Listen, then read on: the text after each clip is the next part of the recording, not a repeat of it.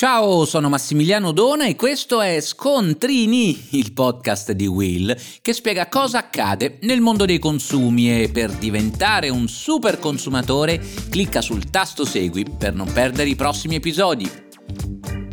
Oggi parliamo di carne coltivata, ma non chiamiamola carne sintetica come nel disegno di legge presentato dal Ministero dell'Agricoltura. E comunque, andando alla sostanza, la proposta vorrebbe vietare in Italia la produzione di alimenti a partire da colture cellulari o tessuti di animali vertebrati. Insomma, se, e sottolineo se, fosse approvato, questo provvedimento metterebbe uno stop alla possibilità di produrre carne coltivata in laboratorio, un cibo che è frutto di un lungo lavoro di di ricerca che oggi è ritenuto essenziale per contribuire a risolvere i problemi non solo alimentari ma anche ambientali di questo pianeta.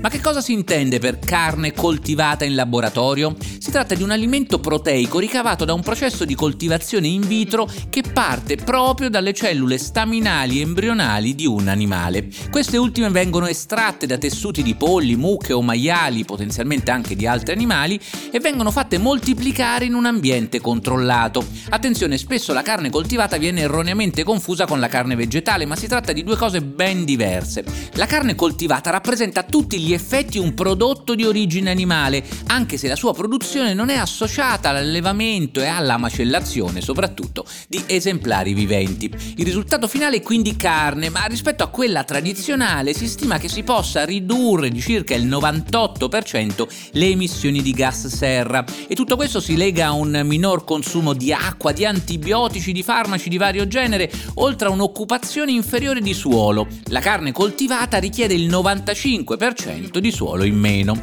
Un altro aspetto non trascurabile agli occhi dei consumatori, essendo prodotta in laboratorio, è che la carne coltivata rappresenta un'alternativa cruelty free rispetto alla produzione tradizionale di carne. Insomma, si evita il processo di macellazione degli animali. Da non sottovalutare anche l'aspetto relativo alla sicurezza alimentare, perché questa carne innovativa non viene esposta a sostanze come pesticidi, fungicidi e altre sostanze potenzialmente dannose e vengono dunque rimosse all'origine anche tutte le potenziali criticità associate a questi componenti. E non solo, i prodotti di laboratorio possono essere arricchiti con sostanze, nutrienti e non, di vario genere, adeguando il cibo finale alle richieste specifiche del consumatore. Ma è giusto chiedersi anche, ci sono degli aspetti negativi? Beh, per prima cosa è molto difficile riuscire a riprodurre esattamente esattamente tutte le caratteristiche organolettiche come gusto, odore, consistenza della carne tradizionale, anche se con il tempo si potrà giungere a un risultato così simile all'originale da essere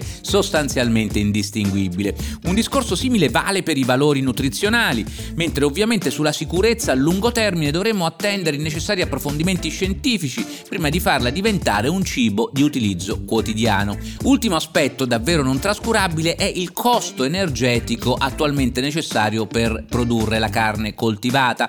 Quindi aspettiamo prima di definirla un prodotto di per sé sostenibile, perché l'impatto ambientale di questa nuova carne dipenderà molto dalle fonti energetiche utilizzate, che siano fossili o rinnovabili. Ad ogni modo, in conclusione, ci sono tre punti fermi da tenere presente. Primo, la carne coltivata ad oggi non è commercializzata in nessun posto del mondo se non a Singapore. In particolare nei paesi europei il suo arrivo sul mercato sarà condizionato ovviamente all'ok delle autorità autorità dell'Unione Europea in materia di sicurezza alimentare. Secondo, al momento il divieto sulla carne coltivata in Italia è un disegno di legge presentato dal governo, ma non è ancora legge, perché dovrà essere prima esaminato e approvato dal Parlamento. Terzo, il divieto è relativo alla ricerca e produzione di carne coltivata all'interno del territorio nazionale, ma se le autorità europee sulla sicurezza alimentare approveranno alimenti a base di proteine animali coltivate, beh, questi prodotti potrebbero comunque arrivare nei supermercati italiani. E voi, lo sapevate? Per oggi da Massimiliano Dona è tutto, ma per non perdere gli altri episodi di Scontrini, clicca il tasto segui e attiva la campanellina.